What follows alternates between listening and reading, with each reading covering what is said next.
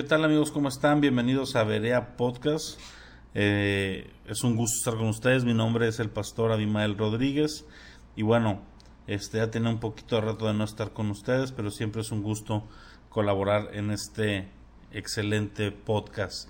Y bueno, como han estado viendo la vida de David en esta serie y hemos estado escuchando cómo empieza ya Saúl una persecución abierta contra David, David tiene que huir y uno de los primeros lugares a los que él huye es a una ciudad llamada Nof. Eso es, te voy a, situar un poquito en el contexto de lo que realmente quiero hablar hoy. Y en el capítulo 21 viene todo lo que es esta parte donde David va, se esconde la ciudad, eh, va con el sumo sacerdote llamado Ahimelech, eh, hijo de Aitov, y estaba él ahí, ¿verdad?, ministrando. Y cuando llega David con algunos hombres, llega David buscando eh, refugio. La ciudad de Nob significa, el nombre Nob significa fruto. Es interesante esto porque en un lugar donde hay vida sacerdotal, es un lugar que está asociado al fruto. ¿Ok? Jesucristo dijo, separados de mí, nada pueden hacer. ¿Verdad? Pero eh, eh, me encanta esa frase y me encanta de alguna manera este eh, invertirla porque también nos enseña que unidos a él hay fruto en nuestra vida porque en esa misma eh, mención en, ese mismo capítulo en Juan él hace énfasis en que el deseo del Padre es que llevemos mucho fruto entonces la ciudad de Nob significa fruto. Había una región de donde estaban ahí acentuados los sacerdotes porque ahí estaba el tabernáculo ahí había quedado el tabernáculo y esta región se había vuelto de alguna manera, digamos, la región de adoración. Estaban sacerdotes ahí ministrando al Señor con una vida sacerdotal y siempre que haya en nosotros una vida de adoración, una vida de intercesión, una vida de ofrecerle a Dios, que es lo que representa eh, el sacerdocio, ¿verdad? Eh, siempre vamos a ver como resultado fruto en nuestra vida. Yo quiero que te imagines esta ciudad como, ahorita vamos a decirlo, imagínate en ese tiempo donde, donde no estaba abierta la presencia de Dios a todos, pero un lugar donde siempre hay, adoración, que posteriormente fue lo que hizo David eh, cuando ya por fin toma su reinado, ¿verdad? Es establecer un, un centro de adoración continuo durante todo su reinado. Pero imagínate en ese tiempo llegar a una ciudad, yo me imagino que aún esta ciudad podría tener una atmósfera eh, diferente a las demás, una atmósfera de, adoración, una atmósfera celestial. A mí me encanta hablar de avivamiento y me imagino ese lugar como un lugar donde había pues un fluir de Dios eh, poderoso, ¿verdad? Y llega, llega David buscando refugio a al mejor lugar que pueda, el lugar donde está la presencia de Dios. ¿Sí? Eh, cuando nosotros estamos siendo perseguidos, cuando haya persecución en alguna manera en nuestra vida, y me refiero a aflicción, o sea, cuando vengamos con tristeza, cuando estemos pasando circunstancias duras, cuando simplemente estemos en momentos de desesperación, la mejor manera de refugiarnos siempre es en la presencia del Señor, siempre es donde Dios está habitando y hoy podemos tener acceso a, su presencia gracias a la sangre de nuestro Señor Jesucristo. Libremente podemos entrar al lugar secreto, podemos entrar al lugar santísimo delante del Padre, podemos acercarnos confiadamente al trono de la gracia. Y es lo que hace David, y David llega y pide ayuda, y el sacerdote muestra gracia, porque el sacerdote eh, no tenía que darle de comer, y dice, mira, tenemos los panes de la, de la proposición, y, y dice, pero estos panes no deberían de ser, de ser comidos por, por la gente, ¿verdad? Era para los sacerdotes, pero el corazón del sacerdote es mostrar gracia. David es una persona donde vemos la gracia de Dios mostrándose en muchas etapas de su vida. Eh, hay un contraste, por ejemplo, con la vida de Moisés, donde se ve la ley, Moisés representa la ley, y donde Moisés es tratado, pues, de, de alguna manera muy severamente porque él representa esa ley severa y de alguna manera David nos va a dejar ver entre varias ocasiones la gracia de Dios, por ejemplo, cuando David peca y, y, él cae en un arrepentimiento, él se arrepiente en una oración, en un clamor, en una petición, Señor, no quites de mí tu Santo Espíritu. y Dios lo perdona y Dios lo restaura y no derrama sangre, no derrama ningún animal para este sacrificio. Y vemos una sombra de lo que vendría a ser, ¿verdad? Del tiempo ya de la gracia después de la cruz. Y, ahí David ve la gracia porque le dan estos panes, le dice, mira, si tus hombres se han abstenido de perdido de mujeres, eh, se los voy a dar. Y dice, sí, mira, no hemos estado con mujeres en estos días, danos y, les da este pan, les da la provisión de Dios. Y le dice, tengo, tengo también una espada. Bueno, David preguntó, ¿y hay alguna arma? No, no tengo ni siquiera espada. Salí en la persecución y no tengo ni con qué defenderme. Y le dice el sacerdote, mira, aquí está la espada de Goliat que tú ganaste, esa batalla que tú tuviste, y le dice a David, ninguna como esa, dámela acá. Y ahí podemos ver otra, otra pequeña joya. No estoy llegando todavía al punto que quiero llegar, pero esta historia en sí para mí tiene varios como que gemas que quiero ir tocando.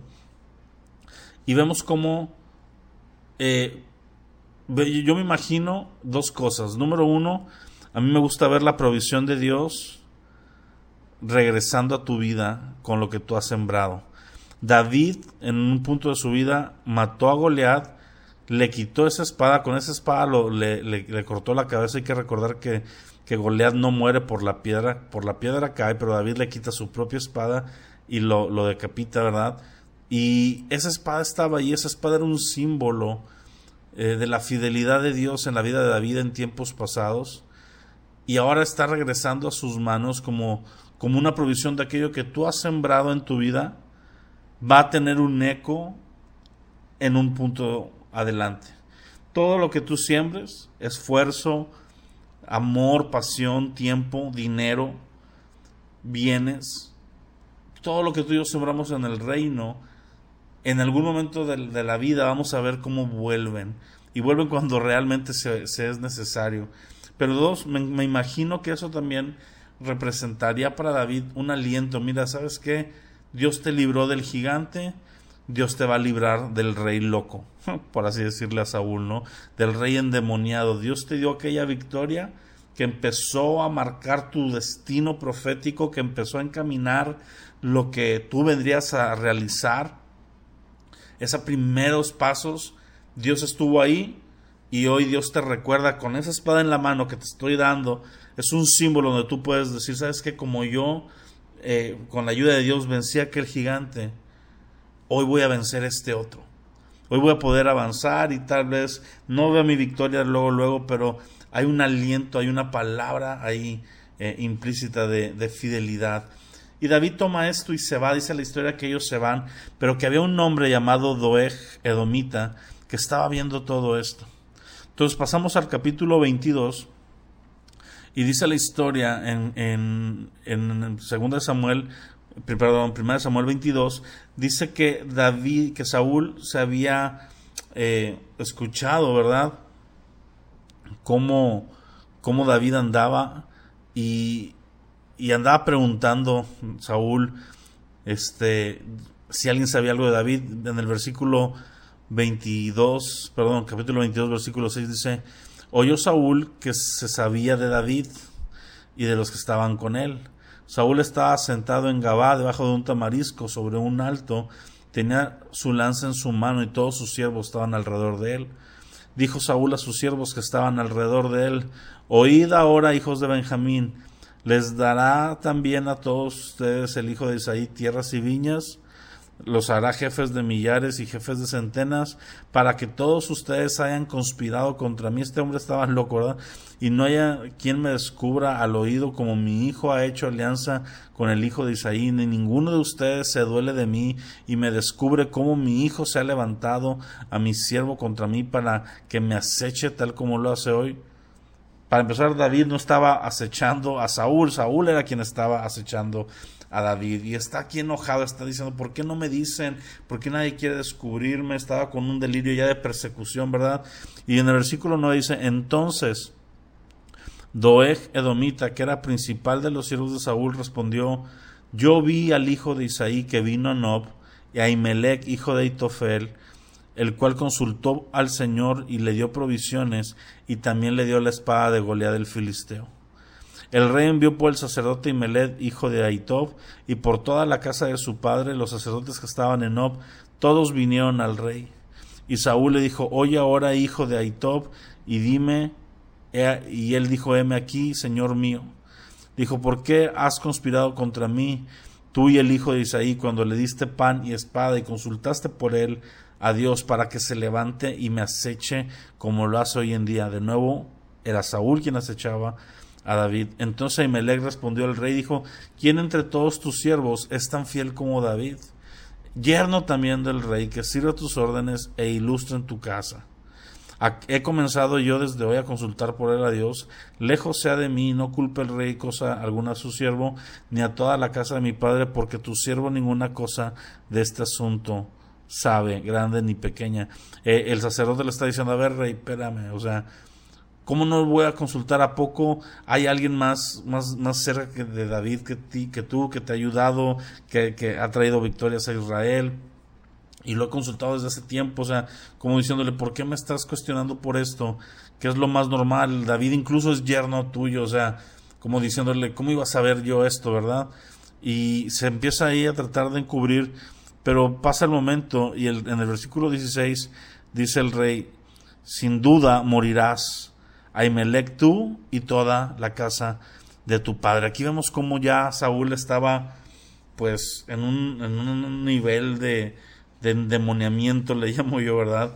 En un nivel de ira, de irracionalidad. No sabes que te voy a matar. Entonces le dice a la gente de la guardia que, que los mate, pero los, la gente de alguna manera no quería. Eh, sus, sus, siervos no querían matar a los sacerdotes porque por lo que implicaba esto. Imagínate, este, la figura sacerdotal era una figura respetada, honrada en Israel, era, era la élite espiritual, era, era gente escogida por Dios de una sola tribu, de una sola casa. Y de repente, ¿verdad? Está este Saúl diciendo, ¿saben qué? Mátenlos. Y la gente, los, los que estaban con él, no supieron reaccionar. Y entonces él se voltea y se enoja y le dice a Doeg, vuelve tú, arremete contra los sacerdotes, dice, y se volvió Doeg el edomita y acometió a los sacerdotes, mató aquel día a ochenta y cinco varones que vestían efodelino, y a Nob, ciudad de los sacerdotes, hirió de espada, así a hombres como mujeres, niños hasta los de pecho, bueyes, asnos y ovejas, todo lo hirió a filo de espada. Cuando Saúl eh, fue destituido fue precisamente por no cumplir una orden de destruir todo lo que había en una ciudad.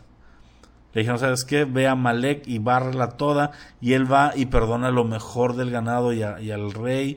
Y, aquí cuando se trata de la persecución y el desquite por, por haber ayudado a David, ahí sí viene y destruye, mandado a, a Doeg, ¿verdad? Pero él es el, finalmente Saúl es el autor intelectual y vienen y barren con una ciudad, barren con ochenta y tantos sacerdotes y matan a todos en la ciudad, niños, eh, mujeres, aún a los de pecho, aún animales.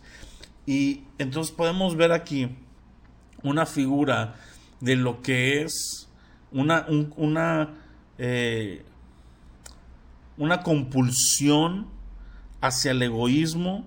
Vemos un deseo desenfrenado de Saúl guiado por celos guiado por egoísmo y por envidia, que los deja totalmente ciego y es capaz de matar o de mandar matar y, y, Doeg es capaz de ejecutar una orden para quedar bien con el rey, para ganar favor, para ganar posición, básicamente vende su alma al diablo y es que yo tengo deseos. Ah, Doeg, el nombre de Doeg significa ansiedad, esa ansiedad por poder, esa ansiedad por más, ese deseo de la carne, no la ansiedad de la preocupación, sino de, de quiero más, estoy ansioso por tener más cosas.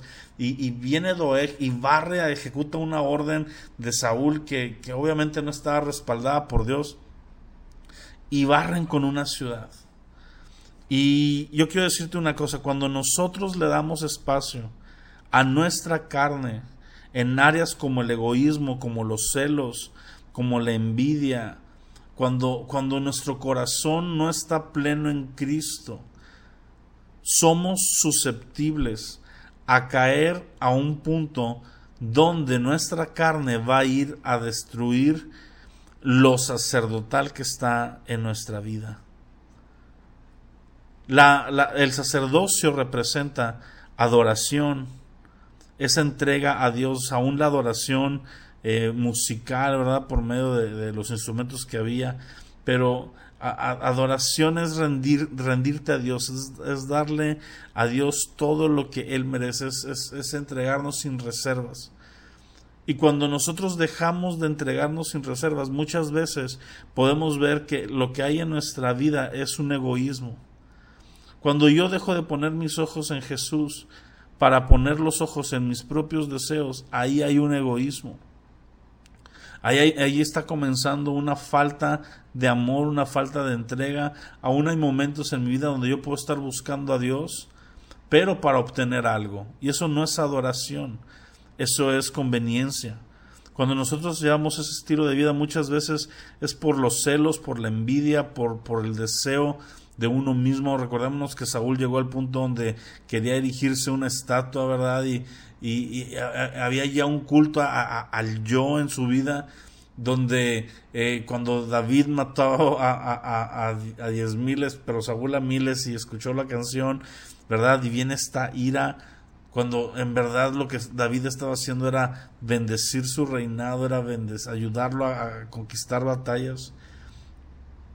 Podemos ver cómo una vida de egoísmo, una vida de celos, una vida movida por la envidia, movida en la carne, como eh, si, la dejamos crecer como la fue dejando crecer Saúl, va a llegar el punto donde atentemos aún contra lo sacerdotal en nuestra vida.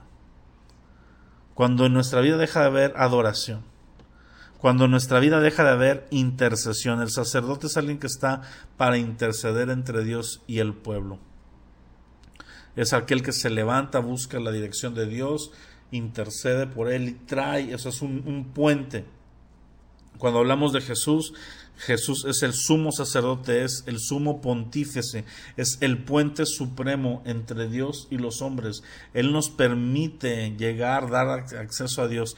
Y el sacerdote, el, o lo sacerdotal representa también eso, representa la intercesión, el estar en medio de Dios y de los hombres. Cuando nuestra vida deja de haber intercesión, cuando dejamos de clamar porque Dios haga algo en, nuestras naciones, eh, en, nuestra iglesia local, en nuestra familia, cuando dejamos de haber en nuestro corazón un clamor por el perdido que está a nuestro alrededor, aquellos que sabemos que no conocen a Jesús, muchos incluso de nuestra familia, y dejamos de interceder, dejamos de pedir, muchas veces por frialdad, muchas veces porque hemos sido engañados y volvemos a lo mismo, empezamos a vivir un estilo de vida donde la adoración empieza a morir y cuando faltan estas cosas, la vida espiritual, como la, como la conocemos, la vida espiritual como está diseñada para nosotros en Cristo, no va a poder fluir. Nosotros estamos diseñados para eh, funcionar a través de un sacerdocio, ya no el sacerdocio levítico,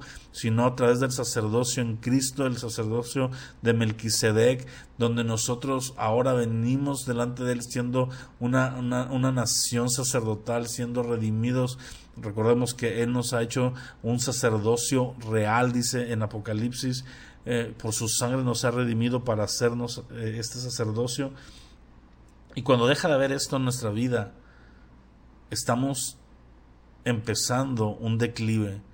Pero más que esto, cuando ha terminado por completo, yo, yo no me imagino un panorama más desalentador y más desolador que, que esa ciudad de Nov, donde primero había adoración, donde primero había lo sacerdotal, donde la vida del Espíritu estaba fluyendo, de repente llega Doeg y a filo de espada la termina. Yo no me imagino ese, levantarte un día después, ser algún sobreviviente, escasos de los que pudo haber quedado, y levantarte y en vez de oír adoración, en vez de ver una, un mover sacerdotal, escuchar un silencio ver que en la ciudad del fruto ya no hay fruto. Y sabes que muchas veces nuestra vida espiritual llega a eso.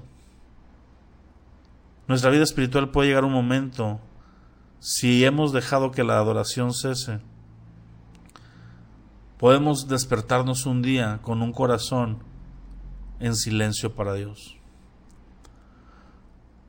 Tal vez en temporadas de nuestra vida ha habido clamor, nos levantábamos clamando, nos despertábamos más temprano, buscábamos en la escritura, había un hambre, había un deseo, había una pasión. Y de repente un día te levantas y te das cuenta que ya no hay eso en tu vida. Que Saúl ha ganado la batalla en off. Yo quiero invitarte a través de este de este podcast, este, este, este tiempo, a que tú medites qué cosas en tu vida sacerdotal no están funcionando.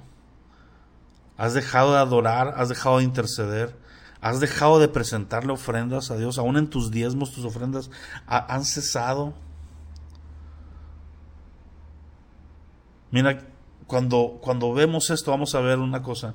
En el Salmo 52, el Salmo 52 es un salmo que escribe David cuando le llega la noticia. Uno de los sobrevivientes de, lo que pasó en Nob va y le cuenta a David lo que pasó y David dice, hijo eso, yo me di cuenta que me estaba viendo eh, este hombre, ¿verdad?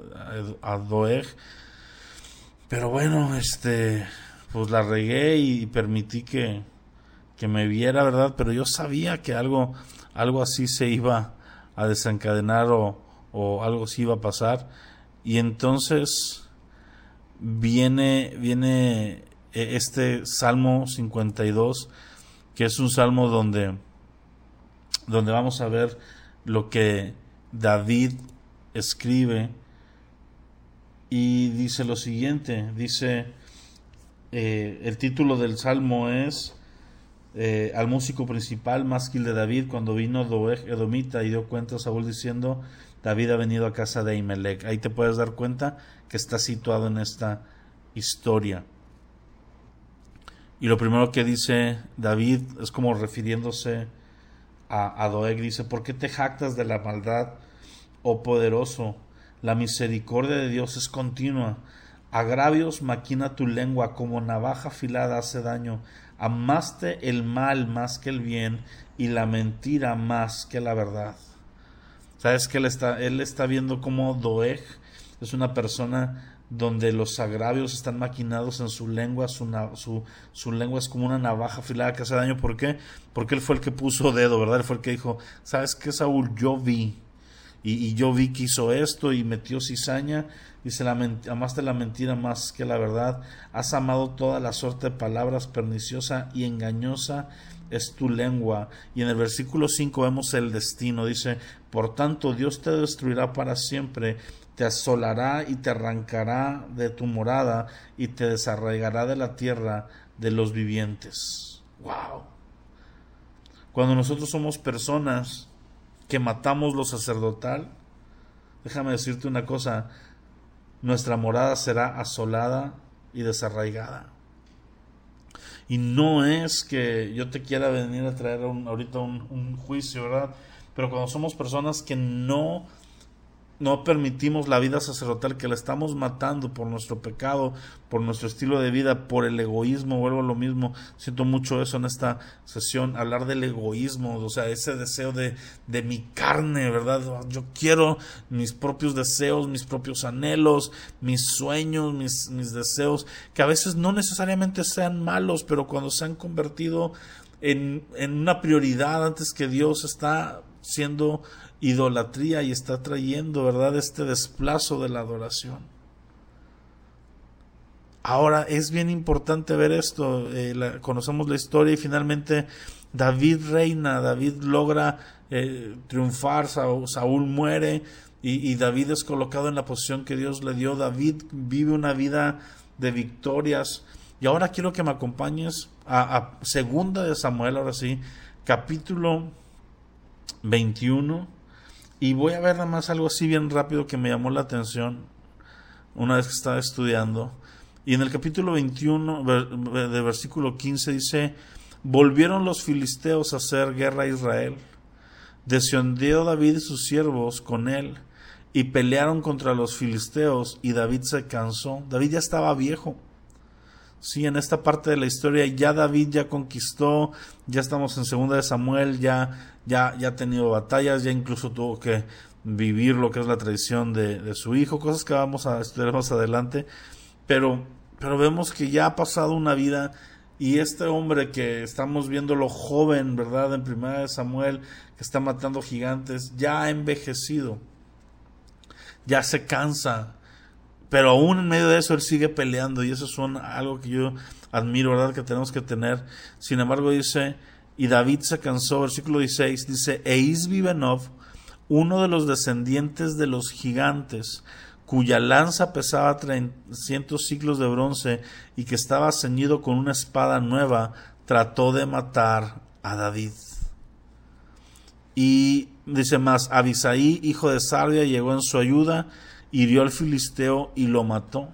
Entonces los hombres de David le juraron diciendo, nunca más de aquí en adelante saldrás con nosotros a la batalla, no sea que apagues la lámpara de Israel. Es decir, ya estás viejo David, ya no salgas, no queremos que te mueras, no queremos que, que esta figura que eres tú, ¿verdad?, se apague y nos quedemos eh, desamparados de quien tú eres, de lo que tú representas.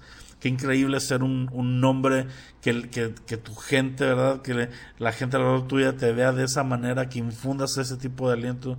Y la única manera que podemos hacer eso es con adoración con lo sacerdotal. David fue un hombre que tomaba el efod, fue un hombre que en medio de todo vivió siendo un sacerdote de alguna manera también, eh, eh, no, en lo oficial, sino que todo lo que fue la, fundación de su tabernáculo, que vas a ver más después en estas mismas eh, sesiones de podcast, vas a ver que David fue un hombre con un entendimiento sacerdotal de lo que apuntaba al sacerdocio de Cristo, pero quiero, quiero decirte esto, el, gigante con el que está peleando David se llama Isbibenov. Y me llamó la atención porque Isbibenov significa el que habita en Nov, el que se levanta sobre Nov o el señor de Nov. Tiene estas implicaciones. Y Nov es la ciudad donde, el sacerdote, donde los sacerdotes fueron asesinados o la ciudad donde fue barrida la adoración. ¿Qué significa esto? Que años, muchos años después, en esta ciudad que había sido una ciudad bendecida, una ciudad de fruto, una ciudad llena de presencia de Dios, cuando quitas lo sacerdotal, cuando quitas de tajo eso, lo que va a pasar con el tiempo tal vez no es de la noche a la mañana, pero es que se van a levantar nuevos gigantes. Este Isbi Benob se levantó, habitó ahí, se volvió un señor en esa región, y después viene por David y quiere matar a David y tal vez si David no hubiera estado con Abisaí tal vez lo hubiera logrado matar y hubiera cesado como dice ahí hubiera apagado la lámpara de Israel. ¿por qué? porque este gigante se levantó en un lugar donde la adoración dejó de fluir. Cuando tú y yo dejamos que la adoración deje de fluir en nuestra vida se van a levantar nuevos gigantes y más poderosos que los de antes. David contra Goliat pudo, pero contra Isbenob se cansó. Necesitó ayuda eh, externa.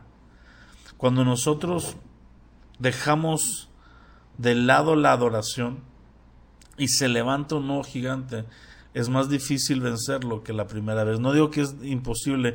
Y vemos que finalmente está la gracia de Dios ayudando a David y teniendo a alguien que viene y lo fortalece y, y que vencen al gigante finalmente.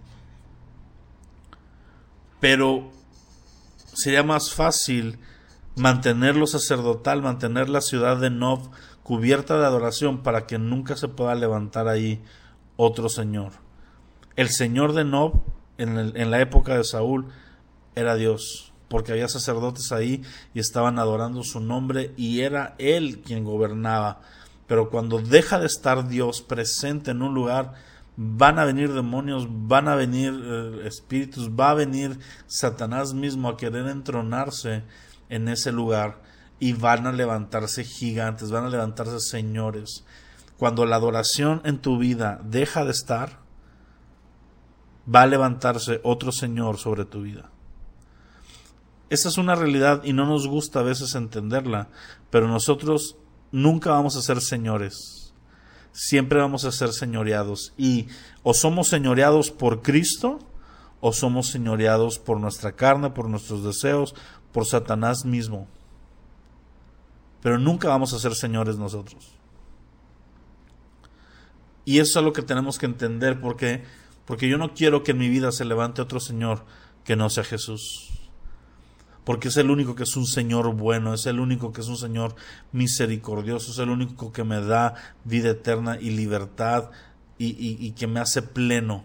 Cualquier otro Señor que se levante, un, pecado, un deseo, algo de la carne y obviamente eh, Satanás mismo sobre nuestra vida, es, solamente tiene, cuando estás señoreado por eso, tu destino solamente son lágrimas, solamente es, son prisiones, solamente e, es, este desesperación, angustia y no queremos eso. Queremos el espíritu del Señor que él da libertad. Queremos que el Señor venga sobre nosotros y señoree con un, con un yugo de gracia, de misericordia. Mi yugo es fácil ligera es mi carga, dice Él. Que venga su gracia sobre nosotros, sus cuerdas de amor y nos lleven a un destino profético y glorioso. Pero volvemos a lo mismo. Con esto voy a terminar. Es nuestra responsabilidad impedir que maten a los sacerdotes de nuestra vida, que lo sacerdotal sea asesinado. Hay un impulso satánico contra toda la vida sacerdotal de querer que pase lo que pasó en Nov. Y es nuestra responsabilidad levantarnos y decir, no, aquí no va a pasar. Aquí, aquí la adoración, aquí lo sacerdotal va a mantenerse, va a existir y esta ciudad que se en mi corazón que se llama Nov va a dar fruto. Va a haber fruto en mi vida cuando yo estoy adorando, va a haber fruto en mi vida cuando yo estoy bajo el señorío de Cristo y cuando está lo sacerdotal va a haber una vida sobrenatural, una vida espiritual llena de comunión, llena de amor, llena de gracia y sobre todo llena de cercanía. Y no va a haber espacio para el egoísmo, para la vanagloria, para la envidia, para todo aquello que mata lo sacerdotal, para el pecado. Yo te quiero invitar en esta semana, ¿verdad? Que, medites en esto, medites en lo que Dios está haciendo en tu vida, que medites en tu vida sacerdotal, cómo está. Y si es, no está como debe de estar, aliméntala y rescátala, no dejes que muera. Y aún si tu vida es sacerdotal hoy tú dices que tal vez ha comenzado a morir, recuerda que tenemos un Dios de resurrección tenemos un Dios de resurrección y si tú buscas a la presencia del Señor, Él va a venir y va a revivir, va a resucitar lo sacerdotal en nuestra vida. Por mi parte es todo, espero que eh, haya sido de bendición este tiempo con, con ustedes. Para mí lo ha sido el, el, leer esta historia y recordar puntos que están aquí han animado mi corazón y espero que de la misma manera el tuyo haya sido animado y retado y que mantengas una vida sacerdotal. Te recuerdo, mi nombre es Abimael Rodríguez, pastor en Cielos Abiertos en Ciudad Victoria. Y pues sería por mi parte todo, ¿verdad? Los dejo en compañía de Berea Podcast con los próximos episodios. Dios los bendiga y nos vemos más adelante